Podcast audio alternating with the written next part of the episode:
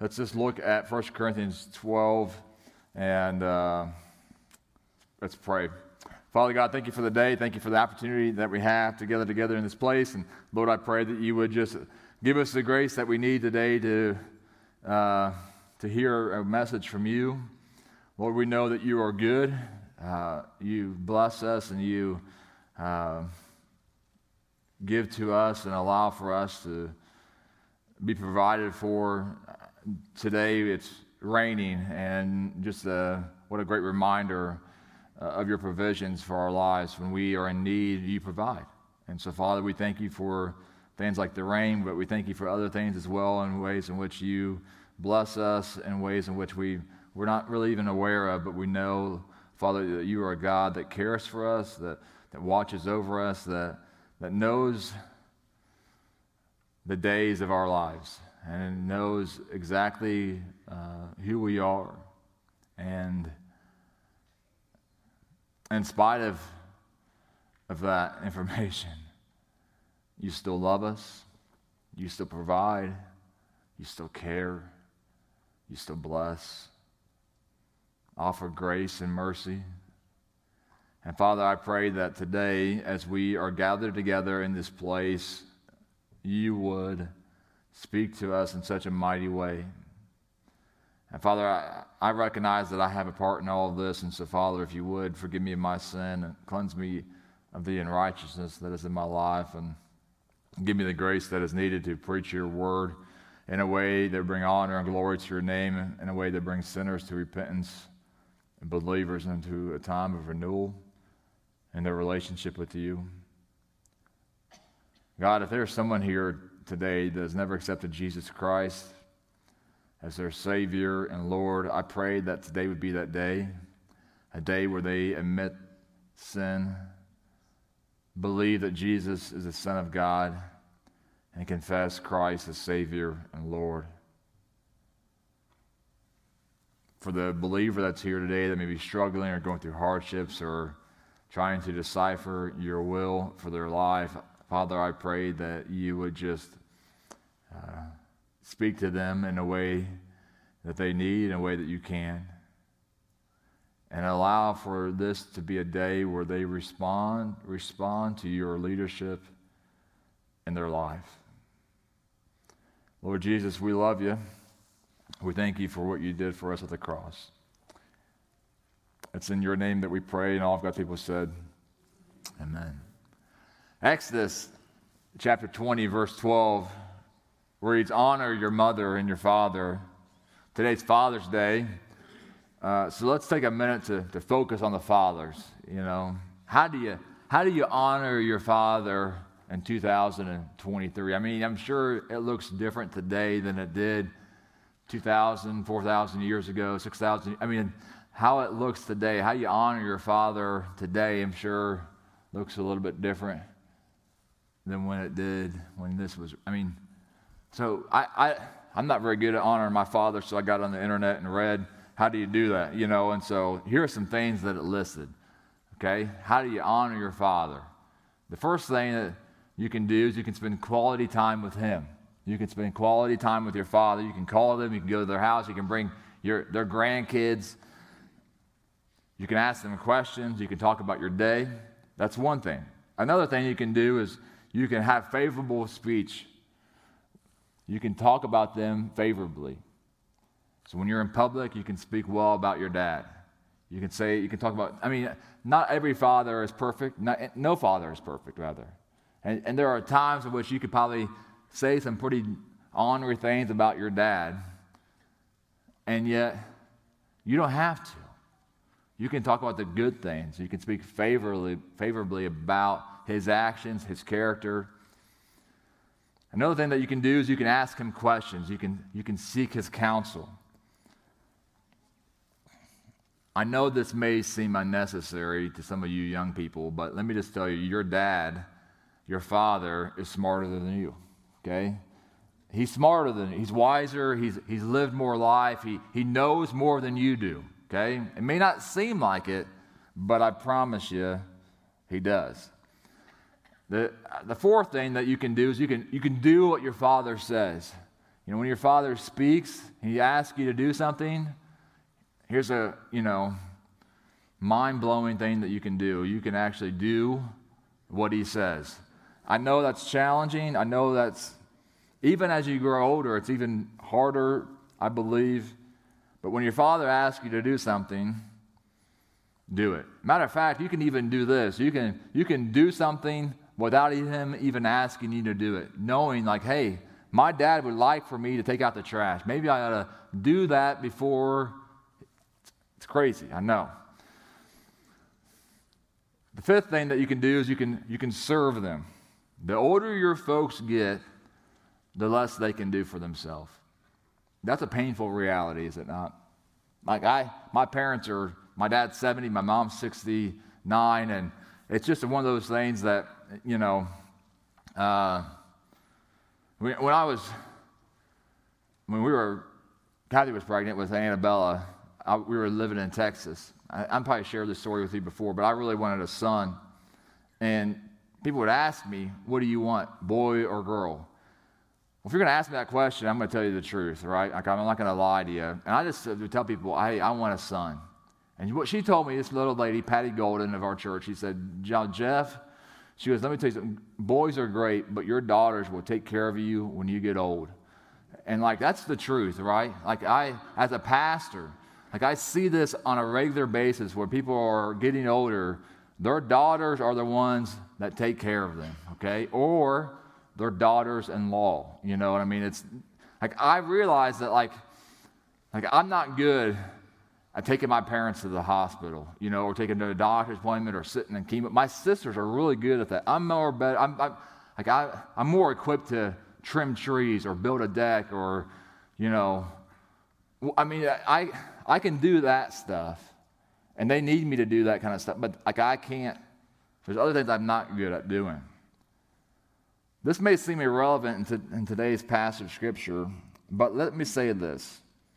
In our passage of Scripture for today, Paul is introducing what he's going to be talking about for the next few weeks and the next few chapters.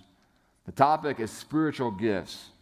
And I believe that in today's passage, Paul is setting the standard that Christians should, should honor their God by using their spiritual gifts. God has given you a gift, he has, he has empowered you with a spiritual gift. And the best way that you can honor Him is to use that gift, not to waste it, but to use it. Let's look at the text. Chapter 12, verse 1. Now, concerning spiritual gifts, brothers, I did not want you to be uninformed. In, the verse, in verse 1, the word for spiritual gift can also be translated spiritual people. And some of your translations might even say that. The, I think the new RSV, the new Revised Standard Version, says spiritual people. But gifts is a better translation. It really is. It's, it, it, contextually, it makes a lot more sense. If your Bible has that, don't be too concerned. It, it can go either way. And I think both of them actually kind of mean the same thing in the grand scheme of things. And, and, but I think that this spiritual gifts helps us to understand the context of what he's trying to say a little bit better. The second half of this verse, verse 1, is a, is similar language that we saw in previous chapters where Paul is saying, Hey, I don't want you to be uninformed. I, I want you to have knowledge here. I want you to, to know the truth. I want you to, to go down the right path. I mean, what coach, what teacher, what, what parent wouldn't want their children, their, their, I mean, like, the people that they are coaching, the people that are teaching, like their, ch- their church members, like who would, what pastor would say, you know what, I'm going to teach you something false today? Because I don't want you to be uninformed. I want you to, to know the right path to walk down.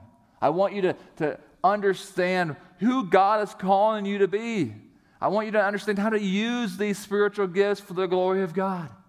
That's all he's saying. I don't want you to be uninformed.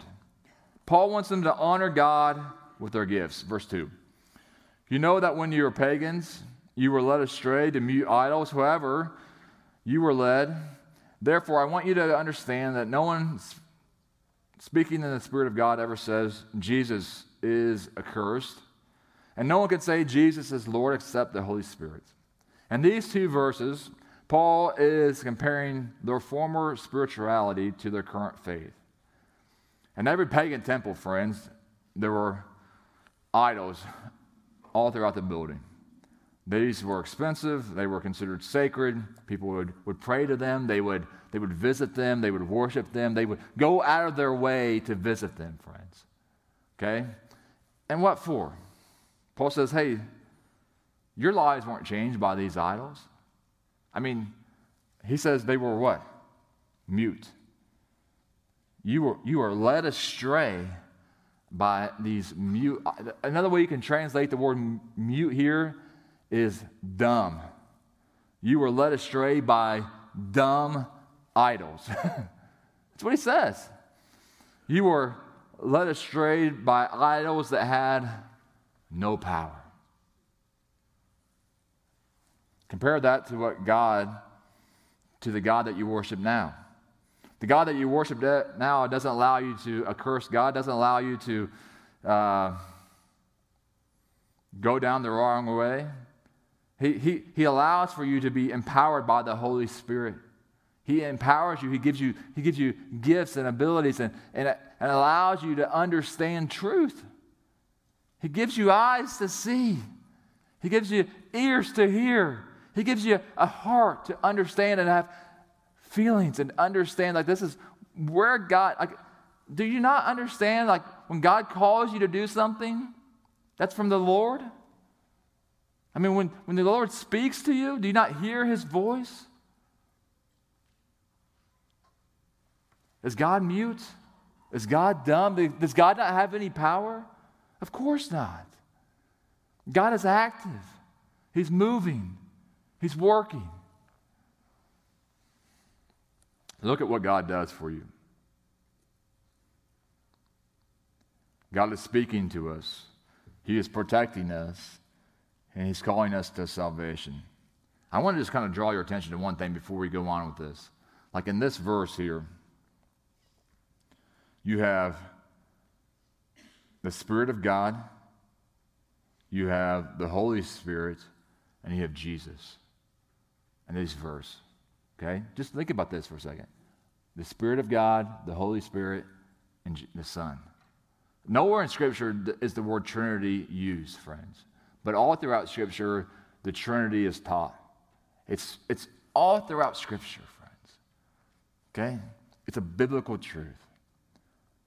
This is what God does for you through the Spirit of God, through the Holy Spirit, and through the Son. God is the one who calls every man, woman, and child to salvation, friends. Nobody has the ability, friends, to to be called into salvation by their own. God is the one who picks up the phone, He dials your number, and He asks you to be a part of the family of God. That's something I can't do for you, friends. God initiates the conversation with each and every person. Each and every person that God speaks to you. You can reject God's call in your life all you want, but God is the one who initiates the call of salvation on your life. Many people will say, God never, He's never spoken to me. He's never called me. He's never. How many times have you passed by a church and never went in? How many times have you been invited to church and never gone? How many times have you seen God's word and never opened it up? How many times have you seen the beauty of creation and never believed in the Creator? How many times did you hear the gospel and never accept?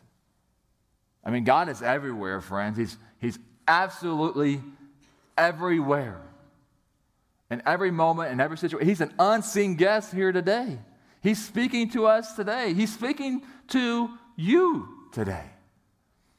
And many of us will say, yeah, that, maybe that is God, maybe it's not. I don't care. I'm not doing it. Many of us will, will hear it and say, you know what, I should do that and do nothing. I'll do that later. Let's put it off.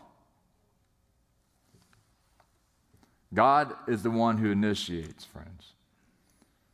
I heard it said that ambition is when a man fills the gap between where he is now and where he wants to be.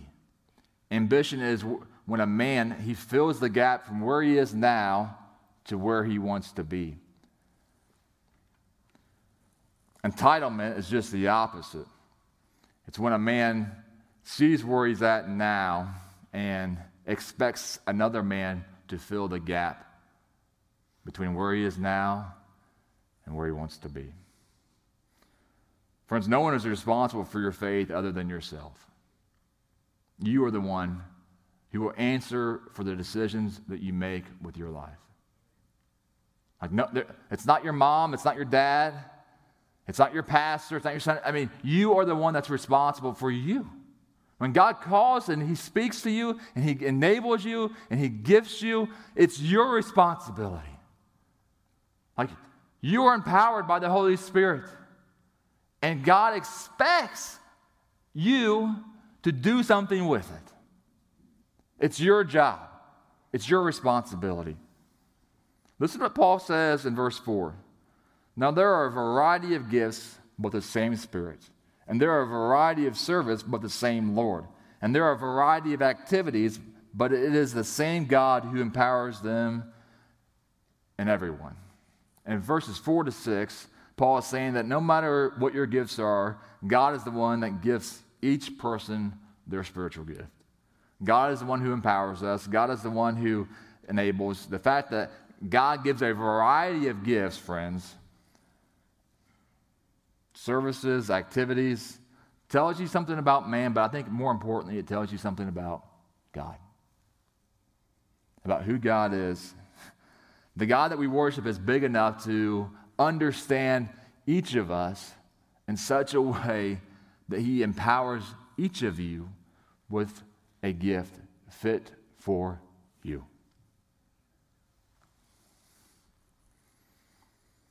Psalm 139 says that God knows what each of your days are, are going to be. He knows how many days that you have.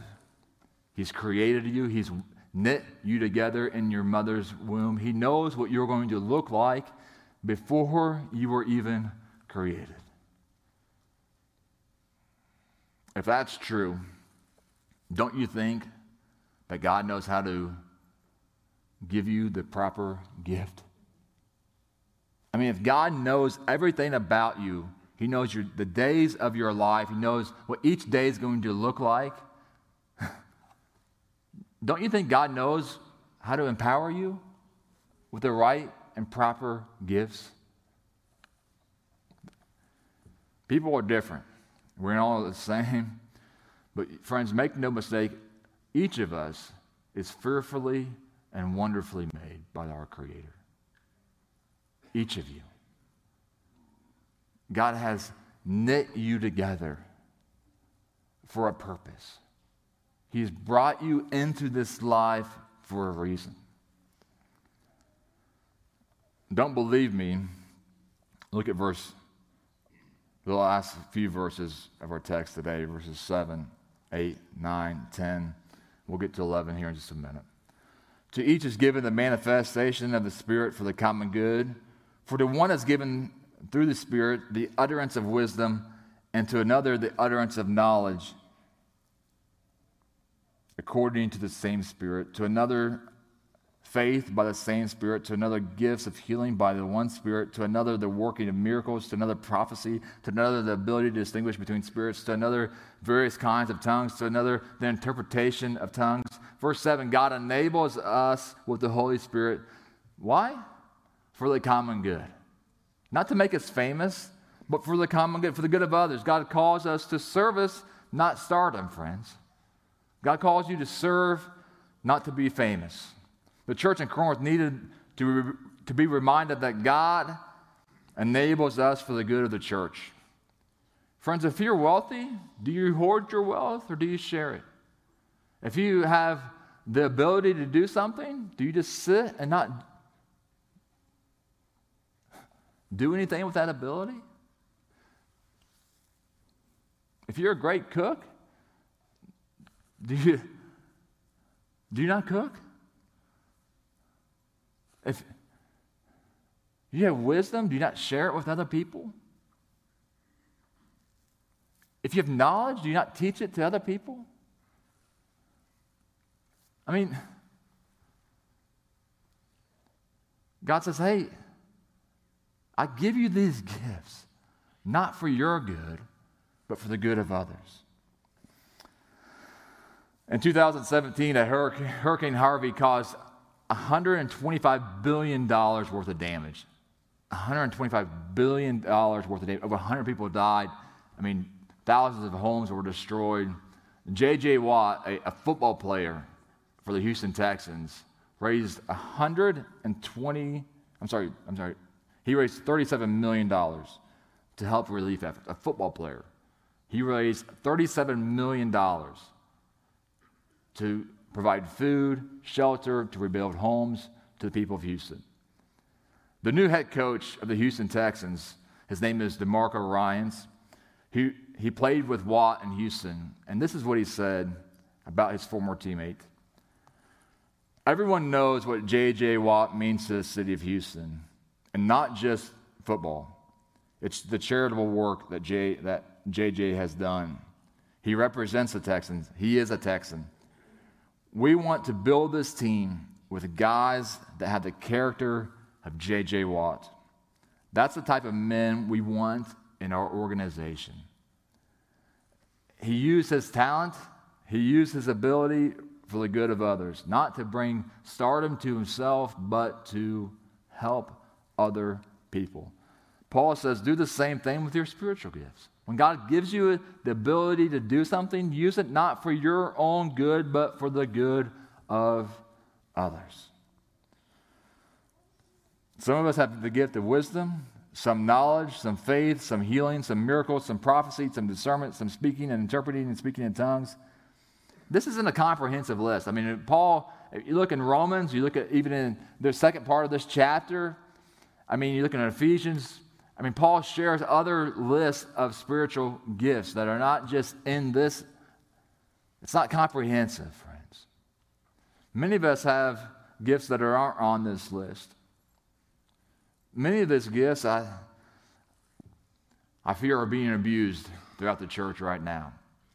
Not to make them make, not to make the church better, but to make themselves look great. It's unfortunate that people would abuse what God meant for good. Listen to verse 11. All these are empowered by the one and same Spirit, who apportions to each one individually. Friends, God empowers each one of us with a spiritual gift. Certain gifts do not equate a hierarchy of talent favor with God just because you have the gift of, of wisdom or discernment and I have the gift of preaching doesn't mean that you're better than me or I'm better than you, but rather that we're all equal. We're all called to use them for the same reason for the good of others. I, I, read an article here recently, recently that said that Bo Jackson is the greatest athlete of all time. It's hard to argue against that. Many of you watched Bo Jackson as a Royal, just a phenomenal athlete. He wasn't just a, a professional baseball player and an all star baseball player, he was an all star football player. I mean, Bo Jackson could have played three professional sports. He could have ran track professionally. He played baseball. He played. I mean, he was just a freak of an athlete. He, there's a story when he was in high school. He hit the ball so hard, so high that when it hit the ground, he was at third base. That's pretty impressive. He, he ran like a decathlon. He set state records in, in, when he was in high school in track. He, he ran a decathlon, and he wouldn't have to run the, the long distance race because he was, he was winning all the other ones. And no matter what happened, he would, like, he would win the decathlon without even competing in one of the races. Just a freak. I mean, phenomenal. And he, his career got ended because of what? A hip injury. His hip got taken out of socket and he had to get an artificial hip in, and his career was ended. And some people would say, wow, what a waste. But that was a, that's, a, that's an accident. It's not a waste of talent. Something happened to him that caused his career to end. And then you look at other people who whose careers are they have the same amount of talent, I mean the same amount of athletic ability. I mean they could do anything they want and then they what do they do though? They take their talent and they just waste it. I mean, I think about Ja Morant, who's a basketball player for Memphis. And here's a kid that has, I mean, he is the most electrifying basketball player in the NBA right now.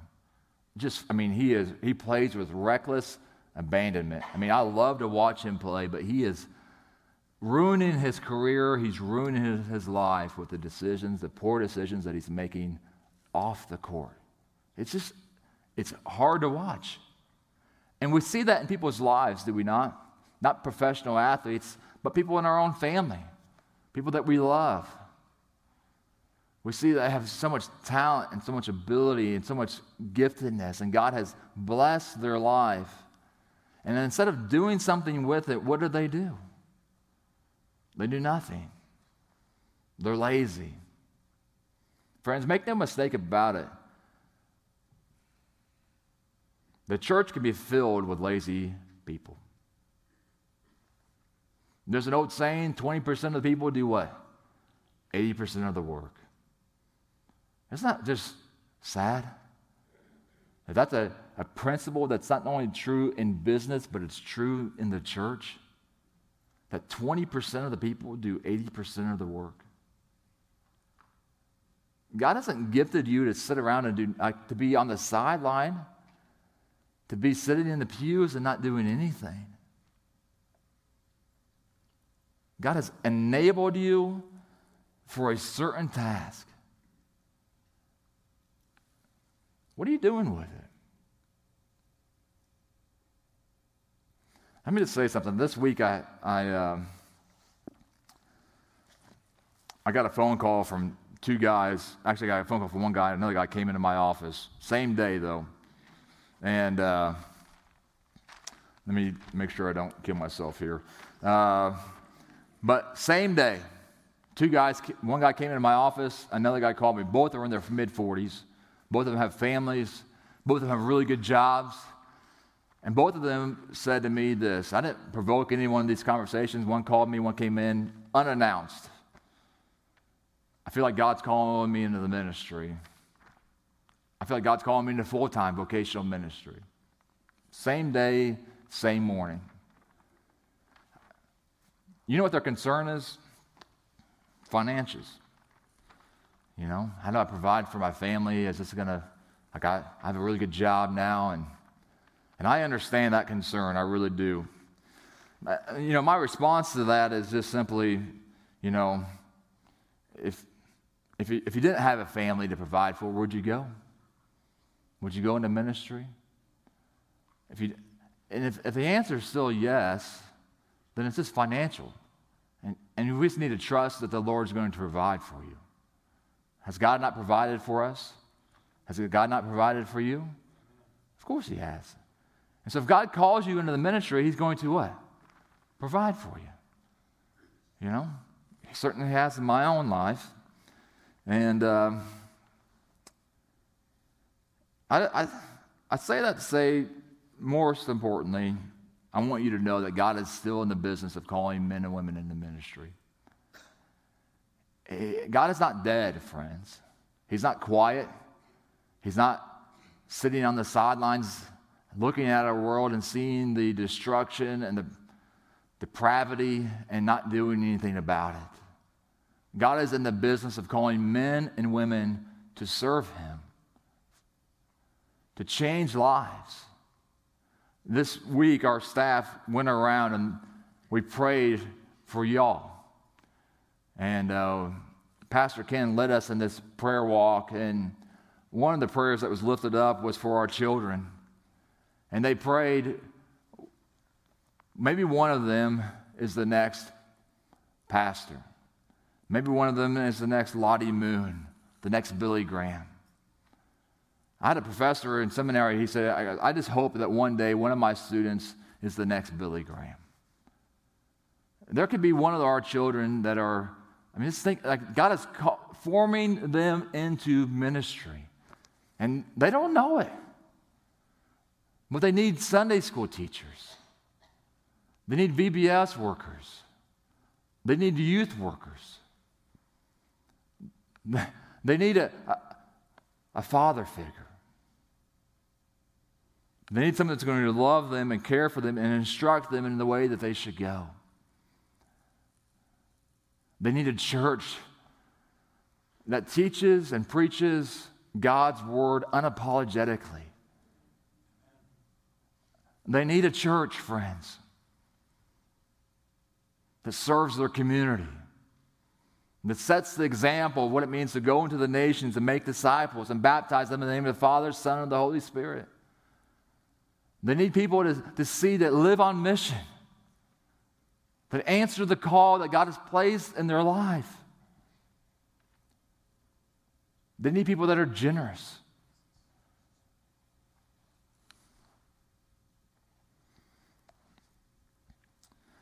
Paul, Dr. Bob Utley says that God does not gift us with, a, with merit badges, but with servant towels.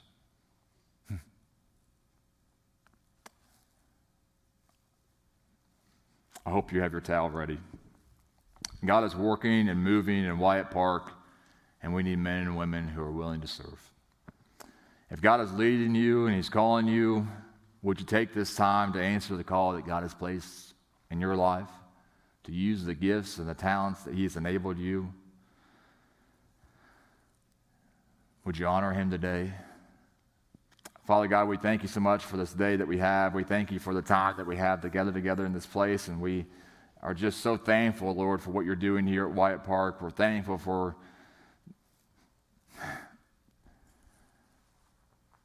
the many people who serve. Father, I, I know that uh, it's not just one person that's behind the scenes, but it's a multitude of men and women who are setting props up for VBS and they're preparing lessons and they're teaching Sunday school and they're loving people. They're involved in Pivotal Point, or they're involved at the prison, or they're involved in youth activities. And Father, I just pray, Lord, that you would just continue to draw men and women to you. And Father, would you just continue to, to use us to reach this community with the gospel of Jesus Christ? And help us, Lord, to, to be more like your son, Jesus. And Lord, if you would, forgive us when we're not. Father, I pray that there's someone here today that has never accepted Jesus. I, I pray, Lord, that they would do that and they would experience what it means to be a follower of Jesus and experience the call that you place on our lives and, and the gifts that you give us. And Father, I pray, Lord, that you would just allow for this to be an opportunity in their lives where they, they recognize your love for them. Father, I, I pray for the believer that may be struggling, maybe going through hardships, or, or even just trying to decide your will for their life. And I pray, Lord, that you would just give them the grace to see the next step, the next decision that they are to make. And Father, would you be honored and glorified in our decisions that we make today? Lord Jesus, we love you. pray all these things in your name. And all of God's people said,